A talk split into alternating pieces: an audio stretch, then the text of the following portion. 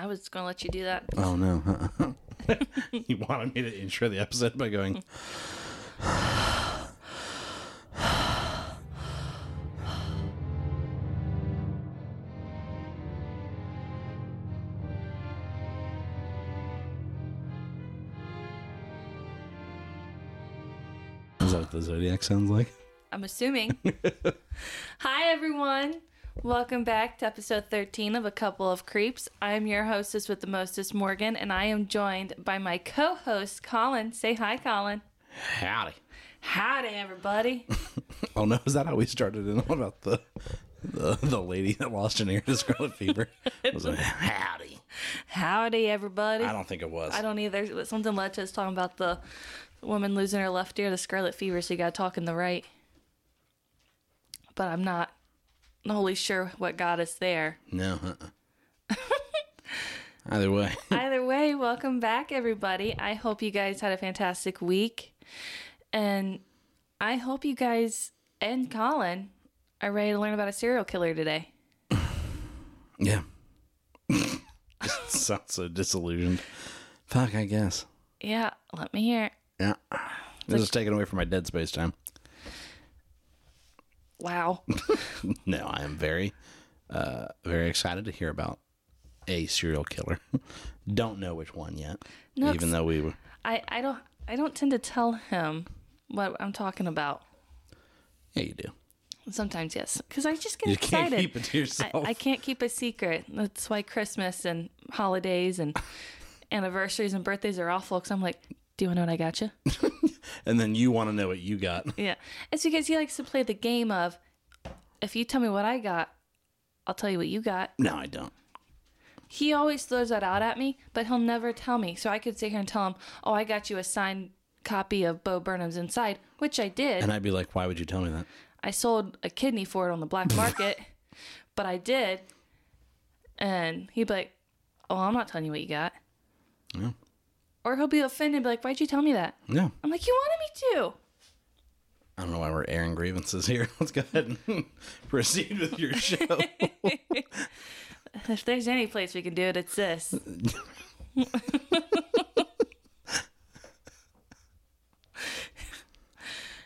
Anywho, we're going to talk about the Zodiac Killer today. Excellent. Excellent. You we're ready? We're going to talk about Theodore Cruz. Theodore Cruz? Ted Cruz. Yeah, he's the Zodiac Killer. No, he's not. Did you do you remember this? Those no. memes? No. Yeah, from like I think it was like twenty sixteen. There was just so much stuff about Ted Cruz. Oh my god, being the Zodiac that Killer. That makes so much sense now because when I was doing my little like sneak peek snippet that mm-hmm. I posted, I think Wednesday. Did you look up Zodiac Killer and Ted Cruz came yes! up? Yes. I, I was like scrolling through pictures and I was trying. There was a lot of them that you know just said Zodiac Killer and I didn't want uh-huh. that. And then there was pictures of like the sketch they'd made of the Zodiac and, and Killer Ted Cruz. and Ted Cruz side by side, and I'm like, I don't like Ted Cruz, but why, why the is fuck he, is he related is he to the Zodiac? Zodiac Killer? Yeah, it's because everybody just was like, Ted Cruz is the Zodiac Killer. So like at one of his, there's a, a vine from one of his rallies, I think, and somebody's just holding up a sign and it says Ted Cruz is the Zodiac Killer, and you see him say it, and he just kind of drops his mic to his side and it's kind of like, a, come on, man. So. As I said, this is episode thirteen, The Zodiac Killer. Let's just jump right into it. Yes. The Zodiac Killer is a serial killer who operated in Northern California in the late nineteen sixties. The case has been described as the most famous unsolved murder case in American history. The Zodiac murdered five known victims in the San Francisco Bay Area between December nineteen sixty-eight and October nineteen sixty-nine, operating in rural, urban, and suburban settings. He targeted young couples and a lone male cab driver.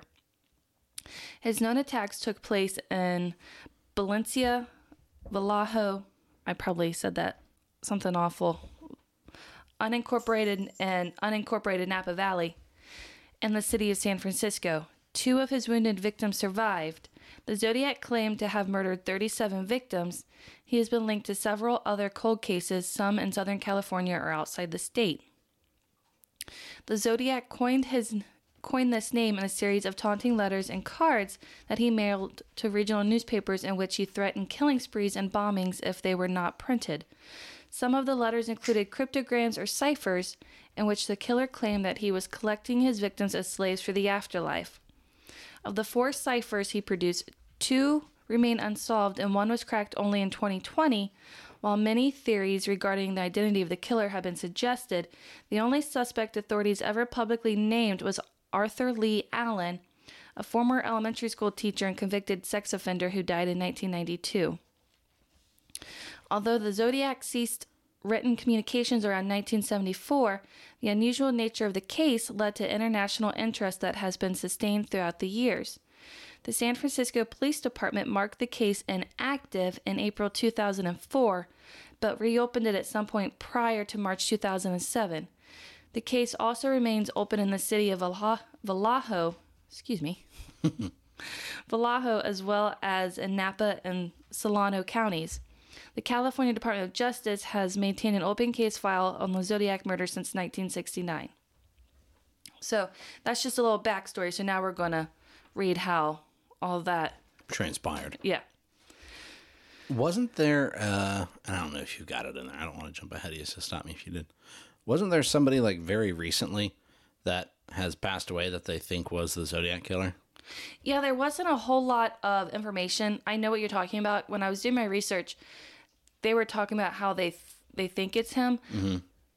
but they thought they, so they collected D N A when right. all this was going on, but obviously over the years it tends to get... Right, it decays. Yeah, and there's no true way for them to really identify if it's right. him or not. Yeah, to like full-heartedly prove it. But they have a very strong suspicion suspicion that it was him. Because I feel like it was his family that brought him forward yeah. after he died. Yeah. Well, are you talking about... Um, it's in here.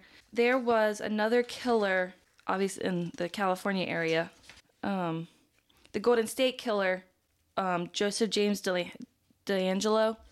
When he died, his daughters... or his daughter started going through his stuff in his closet and mm-hmm. found pictures of the victims and like souvenirs from the killing. Mm-hmm. And she took it to the police and said, you know, I think my dad was the Golden State Killer. So it wasn't that. And I might've been conflating the two, but because they used her D N A to, to match with, to match with his. Right. And it was obviously such a close match that, you right, know, yeah, they're, well, that was, she was related to the killer by, yeah, and then having all that stuff from her dad. But could you imagine... finding out that your dad's a famous serial killer? Or yeah. infamous, I guess. Yeah. You looking it up for me? Yeah. Because I remember there being, like, not memes, but... Yeah, I know what you're talking about. Of a, a gentleman who was, like... Because the, the whole thing was that he was a...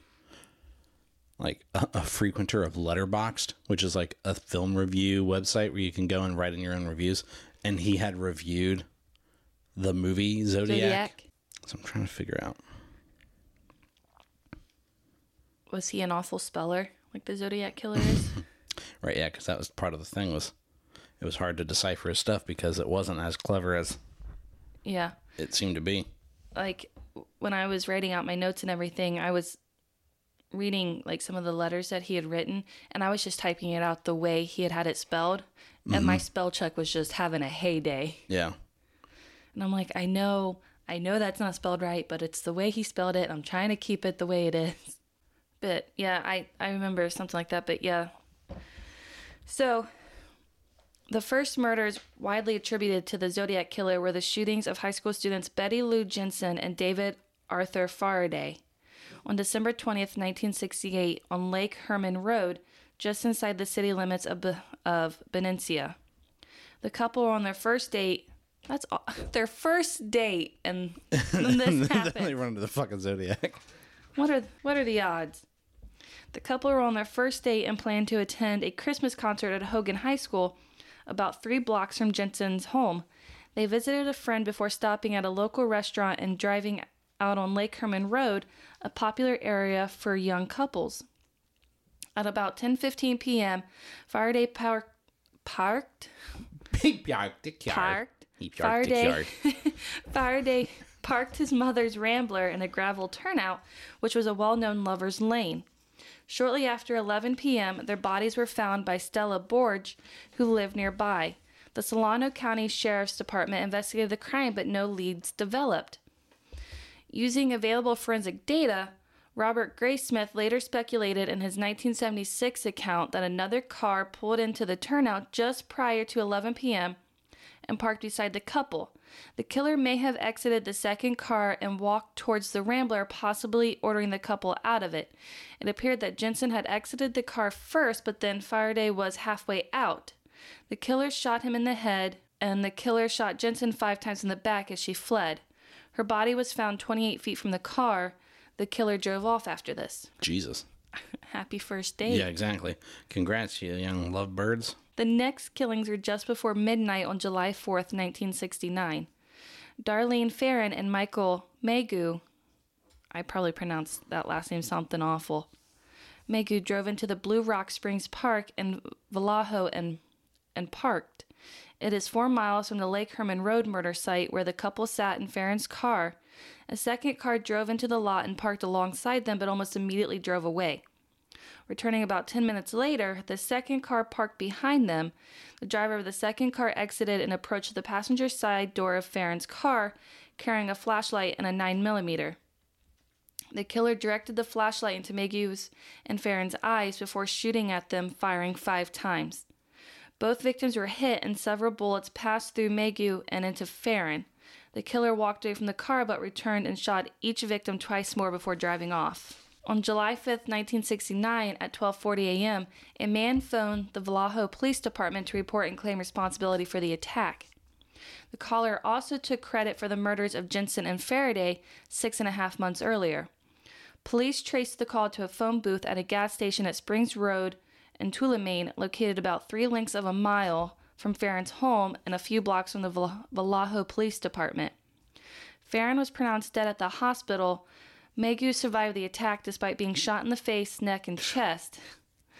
Mageau distra- described the attacker as a twenty-six to thirty-year-old, one ninety-five to two hundred pound or possibly even more, five foot eight inch white male with short light brown hair. Short light brown curly hair. And this was in what year? nineteen sixty-nine. So they would have been born in thirty-nine. Mm-hmm.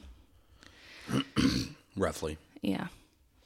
On August first, nineteen sixty-nine, three letters purportedly prepared by the police were received at the Vallejo Times-Herald, the San Francisco Chronicle, and the San Francisco Examiner.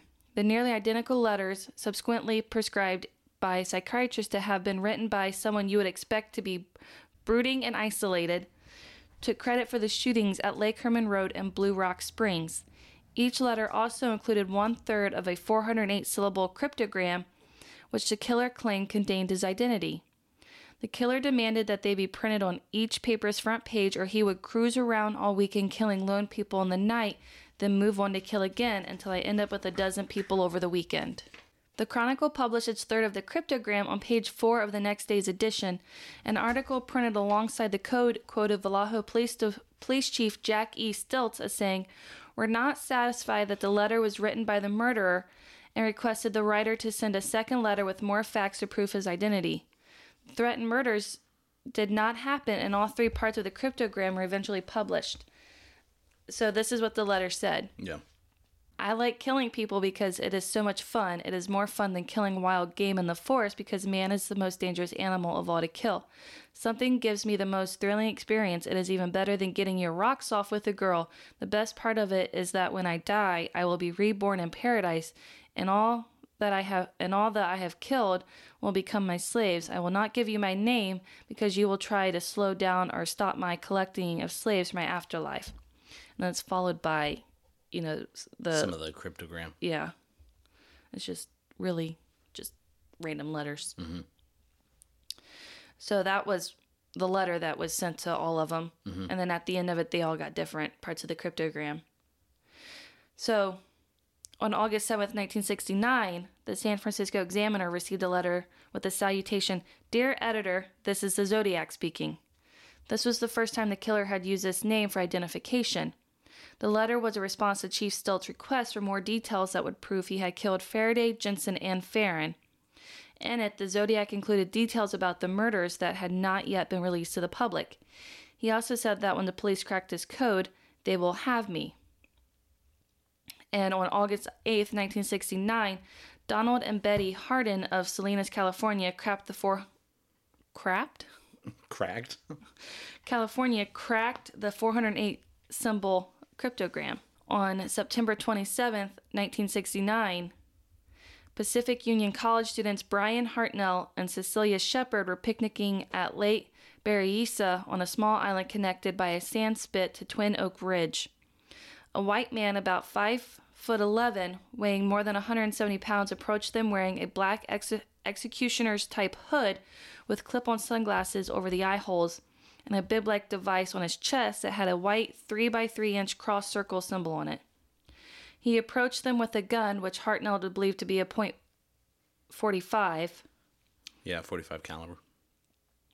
The hooded man claimed to be an escaped convict from a jail with a two-word name, either Colorado or Montana. A police officer later inferred that the man had been referring to a jail in Deer Lodge, Montana, where he had killed a guard and subsequently stolen a car. He said that he needed their car and money to travel to Mexico because he had, the stolen vehicle was too hot. The killer brought pre-cut lengths of plastic clothesline and told Shepherd to tie up Hartnell before he tied her up. The killer checked and tightened Hartnell's bonds after discovering that Shepherd had bound Hartnell's hands loosely.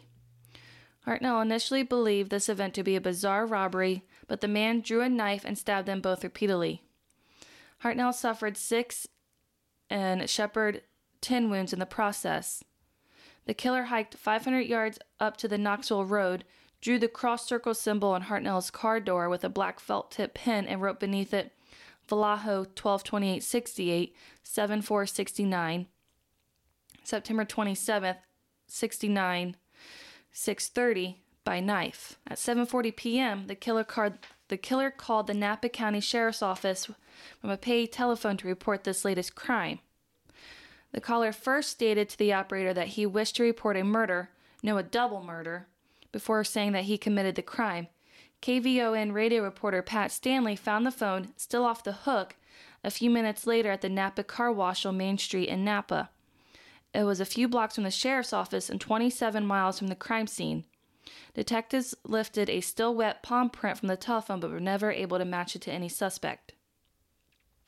After hearing the victim's screams for help, a man and his son fishing in a nearby cove discovered the couple and got help by contacting park rangers. Napa County Sheriff's deputies Dave Collins and Ray Land were the first law enforcement officers to arrive at the crime scene. Shepherd was conscious when Collins arrived and provided him with a detailed description of the attacker. Hartnell and Shepherd were taken to Queen of the Valley Hospital in Napa by ambulance.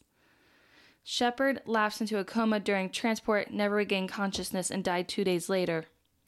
Hartnell survived to recount his tale to the press. Napa County Detective Ken Narlow, who was assigned to the case from the onset, worked on solving the crime until his retirement from the department in nineteen eighty-seven. Two weeks later, on October eleventh, nineteen sixty-nine, a white male passenger entered the cab driven by Paul Stine at the intersection of Mason and Gary Streets, one block west from Union Square in San Francisco, requesting to be requesting to be driven to Washington and Maple Streets and Presidio Heights. For reasons unknown, Stine drove one block past Maple to Cherry Street. The passenger shot Stine once in the head with a nine millimeter handgun, took the driver's wallet and, and car keys, and tore away a section of his blood-stained shirt tail. Three teenagers across the street at nine fifty-five p.m. saw the incident and phoned the police while the crime was in progress. They observed a man wiping the car down before walking toward the Presidio, one block to the north. Two blocks from the crime scene, patrol officers Don Fouke and Eric Zelms, responding responded to the call, observed a white man walking along the sidewalk east on Jackson Street and stepping onto a stairwell leading up to the front yard of one of the homes on the north side of the street. This encounter lasted only five to ten seconds. Folk estimated the white male pedestrian to be thirty-five to forty-five years old, five foot ten, with a crew cut similar to but slightly older than the description provided by the teenagers who observed the killer in and out of Stein's cab. The teenagers described the suspect to be twenty-five to thirty years old, with a crew cut and standing approximately five to eight inches to five to nine inches tall. However, the police radio dispatcher had alerted officers to look out for a black suspect. So Fouke and Zelms drove past the, per- the perpetrator without stopping. The mix-up in descriptions remains unexplained. A search ensued, but no suspects were found. This was the last officially confirmed murder by the Zodiac Killer. Hmm. The Stine murder was initially to believed to be a routine robbery that had escalated into homicidal violence. However, on October thirteenth, the San Francisco Chronicle received a new letter from Zodiac that claimed credit for the killing and contained a torn section of Stine's bloody shirt to prove this fact. The three teen witnesses worked with a police artist to prepare a composite sketch of Stine's killer. A few days later, this police artist returned, working with the witnesses to prepare a second composite sketch.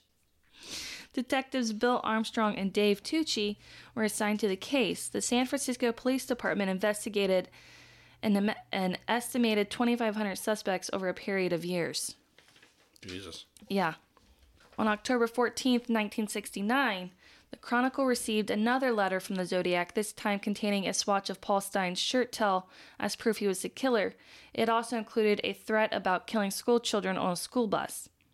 To do this, to do this, to do this, to do this, to do this, Zodiac wrote, "Just shoot out the front tire and then pick off the kiddies as they come bouncing out."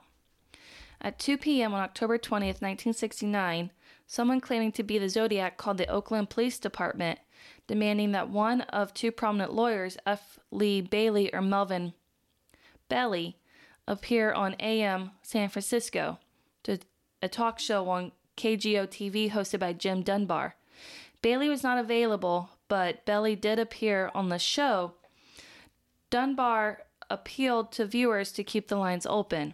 Someone claiming to be the Zodiac called several times, and Belli asked the caller for a less ominous name, and the caller picked Sam. The caller said that he would not reveal his true identity as he was afraid of being sent to the gas chamber, which was then California's capital punishment right. method. Belli arranged a rendezvous to meet the caller outside a shop on Mission Street in Daly, in Daly City. I don't know why I'm getting an accent all of a sudden. In Daly City. On Mission Street in Daly City, but no one arrived. The call was later traced back to a patient in a mental institution, and investigators concluded that the man was not the Zodiac. Right, yeah, it was a copycat. Or... Mm-hmm. Yeah, and I'm sure you saw a ton of that. I mean, that last killing with the um, the cab, the cab driver. driver might not have even been the Zodiac. Yeah. Since it's kind of outside of his yeah normal operating. Because... Unfortunately, because everything was publicized. Yeah, and you know there are particular serial killers. I'll probably talk about more of them, but like um, Jeffrey Dahmer, mm-hmm. or um, oh no, he just left me. He was really handsome. Uh, oh my God, he had crooked teeth, and that's how yeah. they caught him. You know who I'm talking yes. about, don't you? Because that's how they got him, was the bite mark. Because his, I think it's his bottom. His bottom teeth are... Ted Bundy. Ted Bundy, yes. Son of a bitch. God. You would think it was a hard name. Yeah, I know. I just completely... It's one of those where, you know, I could have told you his name any time of the day until you asked me. Yeah. But, you know, killers like Ted Bundy, Jeffrey Dahmer, and, you know, there's quite a few other ones yeah. are famous, which is right. awful to say. Yeah. But that's how I end up with, unfortunately, people like me who find it fascinating... Mm-hmm. And, you know, you get copycats who want that infamy. Right. Which they ran into a lot. Yeah, you want that fifteen seconds of fame, so mm-hmm. all Sam the Zodiac. Yeah. Um. And because, like, were the letters publicized, too? Is that? Yeah. And so anybody can copy his way of writing and yeah, his cryptograms and things like they, that. They didn't want to put them in the newspaper, but they didn't want to not do it and then him do what he was starting to do, you right. know. If he had, if they had not put out there and he killed a bunch of kids on a school bus. Right. You know, then you, if I was in their situation, I would do the same thing. Right. Yeah, you don't want to call his bluff. And then, you know, this happened. On November eighth, nineteen sixty-nine, the Zodiac mailed a card with another cryptogram containing consisting of three hundred forty characters, the cipher dubbed Z three forty remained unsolved for over fifty-one years. On December fifth, twenty twenty, it was deciphered by an international team of private citizens, including American software engineer David Ornchak, okay, Australian mathematician Sam Blake, and Belgian programmer Jarl van Eyck. In the decrypted message, the Zodiac denied being the Sam who spoke when A M San Francisco explained that he was not afraid of the gas chamber because it will send me to paradise all the sooner. Right. The team submitted their findings to the F B I, which verified the discovery. The F B I stated that the that the decoded, me- decoded message gave no further clues to the identity of the Zodiac. Right. On December ninth, nineteen sixty-nine, the Zodiac mailed a seven-page letter stating that two policemen stopped and actually spoke with him three minutes after he shot Stine. Excerpts from the letter were, were published in the Chronicle on November twelfth, including the Zodiac's claim that same day. Officer Don Fouke wrote a memo explaining the, what had happened on the night of Stine's murder. On December twentieth, nineteen sixty-nine, exactly one year after the murders of David Faraday and Betty Lou Jensen, the Zodiac mailed a letter to Belli that included a, another swatch of Stine's shirt. The Zodiac said that he wanted Belli to help him. On the night of March twenty-second, nineteen seventy, Kathleen Johns was driving from San Bernardo to Patumah to visit her mother. She was seven months pregnant and had her ten-month-old daughter beside her. While heading west on Highway one thirty-two near Modesto, a car behind her began honking its horn and flashing its headlights. She pulled off the road and stopped. The man in the car parked behind her approached her car, stated that he observed that her right rear wheel was wobbling, and offered to tighten the lug nuts. After finishing his work, the man drove off, yet when Johns pulled forward to re-enter the highway, the wheel almost immediately came off the car. The man returned, offering to drive her to the nearest gas station for help. She and her daughter climbed into his car. During the ride, the car passed several service stations, but the man did not stop. For about ninety minutes, he drove back and forth around the back roads near Tracy. When Johns asked why he was not stopping, he would change the subject. When the driver finally stopped at an intersection, Johns jumped out with her daughter and hid in a field. The driver searched for her using a flashlight, telling her that he would not hurt her before eventually giving up. Unable to find her, he got back into the car and drove off. Johns hitched a ride to the police station in Patterson. When Johns gave her statement to the sergeant on duty, she noticed a police composite sketch of Paul Stine's killer and recognized him as the man who had abducted her and her child. Fearing that he might return to kill them all, the sergeant had Johns wait in the dark at nearby Mills Restaurant when her car was found. It had been gutted and torched. Most accounts say that the man threatened to kill Johns and her daughter while driving them around, but at least one police officer, one, but at least one police report disputes that. John's account to Paul Avery of the Chronicle includes that her abductor left his car and searched for her in the dark with a flashlight. However, in one report she made to the police, she stated that he did not leave the car. So she has so made she's like... changing her story. Yeah, she's made like two conflicting... reports. On March twenty-second, nineteen seventy-one, a postcard to the Chronicle addressed to Paul Avery and believed to be from the Zodiac, appeared to claim responsibility for the disappearance of Donna Lass on September sixth, nineteen seventy. Made from a collage of advertisements and magazine lettering, it featured a scene from an advertisement for Forest Pines condominiums in the text Sierra Club. Sought victim twelve, peeked through the pines, past Lake Tahoe areas, and around in the snow. The Zodiac's cross-circle symbol was in both the place of the usual return address and the lower right section of the front face of the postcard. Hmm. Lass was a nurse at the Sahara Tahoe Hotel and Casino. She worked until about two a.m. on September sixth, nineteen seventy, treating her last patient at one forty a.m. Later that same day, both Lass, Lass's employer and her landlord received phone calls from an unknown male falsely claiming that Lass had left town because of a family emergency. Lass was never found. What appeared to be a gravesite was discovered near the Claire Tappan Lodge in Northern California on Sierra Club property. No evidence has been re- has been uncovered to definitely connect the Lass disappearance with the Zodiac Killer. There is no consensus on the number of people Zodiac attacked or the years in which the attacks took place. The attacks on Kathleen Johns and Donna Lass, uh, if attributable to Zodiac, suggest a new M O. Yeah. The targets would be individual females rather than couples, and they would be abduct- abducted.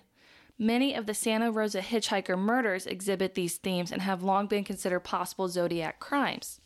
The strangulation of some of these victims is in line with the Zodiac's October nineteen seventy claim to kill by rope. In nineteen eighty-six, Robert Graysmith published a list of forty-nine confirmed impossible Zodiac targets. This includes some of the Santa Rosa hitchhiker murder victims. I didn't put, any, put anything in there because that might be a story for another day. Yeah, and it's a case of maybe his M O changed because it was safer to do it that way. Yeah. Or, you know, he was worried about getting caught, so he so changed we, it up. Yeah, we need to change it up a little bit. Zodiac continued to communicate with authorities for the remainder of nineteen seventy via letters and greeting cards to the press. In a letter postmarked April twentieth, nineteen seventy, the Zodiac wrote, "My name is blank," followed by a thirteen-character cipher that has not been solved to this day. The Zodiac went on to state that he was not responsible for the recent bombing of a police station in San Francisco. He's referring to the February eighteenth, nineteen seventy death of Sergeant Brian McDonnell two days after the bombing at Park Station in Golden Gate Park, but added there is more glory to killing a cop than a Sid because a cop can shoot back. The letter included a diagram of a bomb that Zodiac claimed that he would use to blow up a school bus. At the bottom of the diagram he wrote, and it says circle cross, mm-hmm. then equals ten, comma, S F P D equals zero. Points. Mm-hmm. Yeah. Zodiac sent a greeting card postmarked April twenty-eighth, nineteen seventy to the Chronicle. Written on the card was, "I hope you enjoy yourselves when I have my blast," followed by the Zodiac's cross circle signature. On the back of the card, the Zodiac threatened to use the bus bomb soon unless the newspaper published the full details that he had written. He also wanted to s- start seeing people wearing some nice Zodiac buttons. He's trying, trying he wants to some merch. merch out there. Yeah. In a letter postmarked June twenty-sixth, nineteen seventy, the Zodiac stated that he was upset that he did not see people wearing Zodiac buttons. He wrote, "I shoot a man sitting in a parked car with a thirty-eight. The Zodiac was possibly referring to the murder of twenty-five-year-old Sergeant Richard Raddiff one week earlier. At five twenty-five a.m. on June nineteenth, Raddiff was right... writing a parking ticket in his squad car when an assailant unrelated to the traffic violation shot him in the head with a thirty-eight caliber caliber pistol through the closed driver's side window. Raddiff died fifteen hours later. The S F P D denies that Zodiac was involved. The murder remains unsolved." Included with the letter was a Phillips sixty-six road map of the San Francisco Bay Area and the image of Mount Diablo. The Zodiac had drawn a cross circle similar to those from previous correspondence. At the top of the cross circle, he placed a zero, a three, six, and a nine. The accompanying instructions stated that the zero was to be set to mag in. The letter also included a thirty-two letter cipher that the killer claimed would, in conjunction with the code, lead to the location of a bomb that he had buried and set to detonate in the fall. The cipher was never decoded and the alleged bomb was never located. The killer signed the note with his cross circle twelve S F P D zero. In a letter to the Chronicle postmarked July twenty-fourth, nineteen seventy, the Zodiac took credit for Kathleen Johns' abduction four, ma- four months after the incident. In a July twenty-sixth, nineteen seventy letter, the Zodiac paraphrased a song from the Mikado, adding his own lyrics about making a list of the ways in which he planned to torture his slaves in paradise. The letter was signed with a large, exaggerated cross-circle symbol and a new score of thirteen S F P D zero. A final note at the bottom of the le- of the letter stated, "P S. The Mount Diablo code concerns radians plus pound sign, inches along the radians." In nineteen eighty-one, a close examination of the radian hint by Zodiac researcher Gareth Penn led to the discovery that a radian angle, when placed over the map per Zodiac's instructions, pointed to the locations of two Zodiac attacks. On October seventh, nineteen seventy, the Chronicle received a three by five inch card signed by the Zodiac with the cross circle um, were poorly drawn with blood. The card's message was formed by pasting words and letters from an edition of the Chronicle, and thirteen holes were punched across the card. Inspectors Armstrong and Tucci agreed that it was highly probable that the card had been sent by the Zodiac. Yeah. On October twenty-seventh, nineteen seventy, Chronicle reporter Paul Avery, who had been covering the Zodiac case, received a Halloween card with the letter Z and the Zodiac's cross circle symbol. Handwritten inside the card was the note, "Peekaboo, you are doomed." Happy Halloween. Jesus, yeah. The threat was taken seriously mm-hmm. and was the subject of a front-page story in the Chronicle. Soon after receiving the letter, Avery received an anonymous letter alerting him to the similarities between the Zodiac's activities and the unsolved murder of Sherry Jo Bates, which had occurred four years earlier at the City College in Riverside in the greater Los Angeles area. More than four hundred miles south of San Francisco, Avery reported his findings in the Chronicle on November sixteenth, nineteen seventy. After the Lake Tahoe card, the Zodiac remained silent for nearly three years. The Chronicle then received a letter from the Zodiac postmarked January twenty-ninth, nineteen seventy-four, praising The Exorcist as the best satirical comedy that I have ever seen. The letter included a snippet of verse from the Mikado and an unusual symbol at the bottom that has remained unexplained by researchers, and the Zodiac concluded the letter with a new score, me equals thirty-seven, S F P D equals zero. Jesus. A further communication sent by the police to members of the news media, some contained similar char- characteristics of previous Zodiac writings. The Chronicle received a letter postmarked February fourteenth, nineteen seventy-four, informing the editor that the initials of the Symbionese Liberation Army spelled out an Old Norse word meaning kill. However, the handwriting was not authenticated as the Zodiac's. A letter to the Chronicle postmarked May eighth, nineteen seventy-four featured a complaint that the movie Badlands was murder glorification and asked the paper to cut its advertisement, signed only a citizen. The handwriting, tone, and surface irony were all similar to earlier Zodiac communications. The Chronicle subsequently received an anonymous letter postmarked July eighth, nineteen seventy-four complaining of their publishing the writings of the anti-feminist columnist Marco Spinelli. The letter was signed The Red Phantom, Red with Rage. The Zodiac's authorship of the letter is debated. Oh. On to the last. On to the last page. A letter dated April twenty-fourth, nineteen seventy-four was initially deemed authentic, but declared a hoax less than three months later by three experts. Dave Toschi, the S F P D homicide detective who had worked the case since the Stine murder, was thought to have forged the letter. Author Armstead Maupin believed the letter piece, believed the letter to be similar to fan mail that praised the work of Toschi in the investigation, which he received in nineteen seventy-six. He believed both letters were written by Toschi while he admitted to writing the fan mail. Toschi denied forging the Zodiac letter and was eventually cleared of any charges. The authenticity of this letter remains unverified. In April two thousand four, the S F P D marked the case inactive, citing caseload pressure and resource demands, effectively closing the case. However, they reopened their case sometime before March two thousand seven. The case is open in Napa County and in the city of Riverside. On March third, two thousand seven, an American Greetings Christmas card sent to the Chronicle postmarked nineteen ninety in Eureka was rediscovered in their photo files by editorial assistant Daniel King. This letter was handed over to the Vallejo police. Inside the envelope with the card was a photocopy of two U S postal keys on a magnet keychain. The handwriting on the envelope resembles Zodiac's print, but was declared inauthentic by forensic document examiner Lloyd Cunningham. However, not all Zodiac experts agree with Cunningham's analysis. There is no return address on the envelope, nor is his cross-circle signature to be found. The card itself is unmarked. The Chronicle turned over all the material to the Vallejo Police Department for further analysis. In May twenty eighteen, the Vallejo Police Department announced their intention to attempt to collect the Zodiac Killer's D N A from the back of the stamps he used during his correspondence.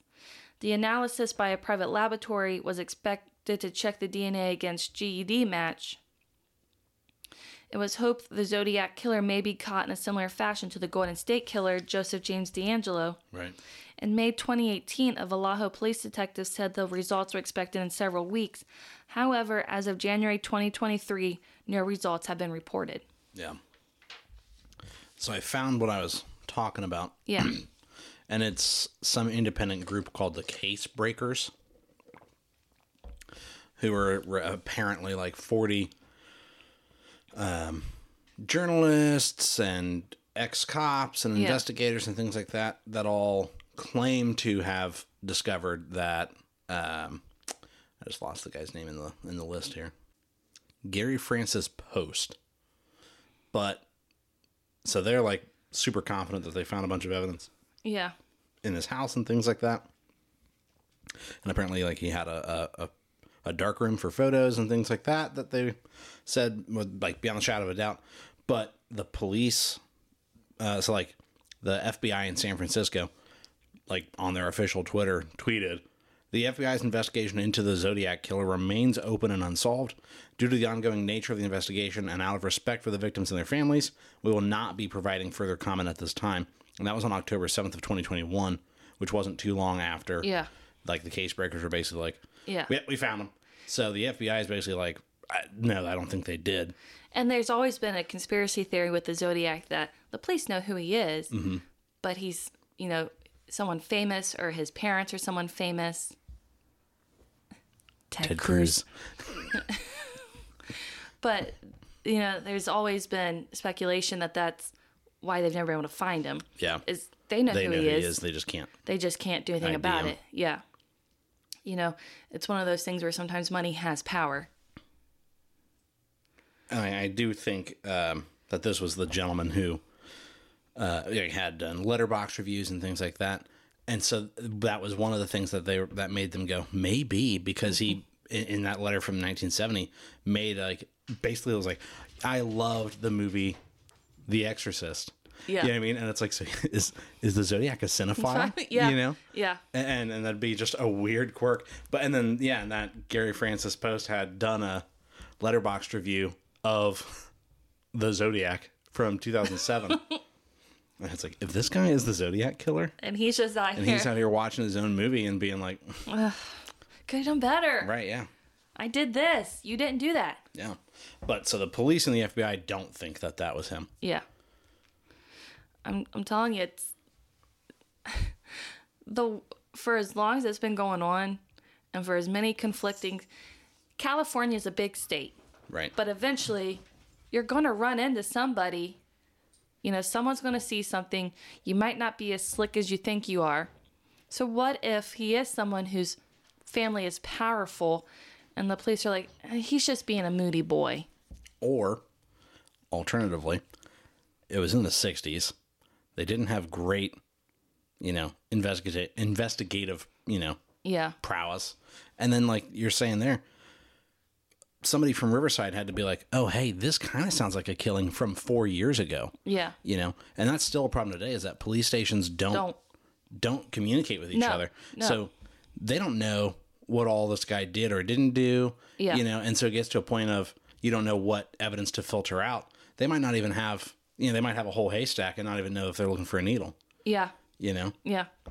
But, you know, I I hope you guys enjoyed my research on the Zodiac Killer. I yeah. had, I had, it's, it's a shame to say I had fun doing it, but it it's something I'm interested in. And obviously my fans who are listening to this like the same type of things that I do. You're a monster. Whoa.